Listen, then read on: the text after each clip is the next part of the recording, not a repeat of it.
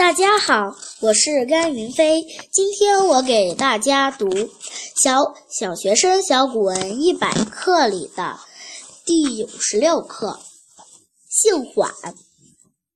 一人姓缓，冬日供人为炉，见人赏尾为火所烧。乃曰：“有一事见之已久，欲言恐君性急，不然又恐伤君。”然则言是耶？不言是耶？人问何事？曰：火伤君伤。其人拒收衣而怒曰：何不早言？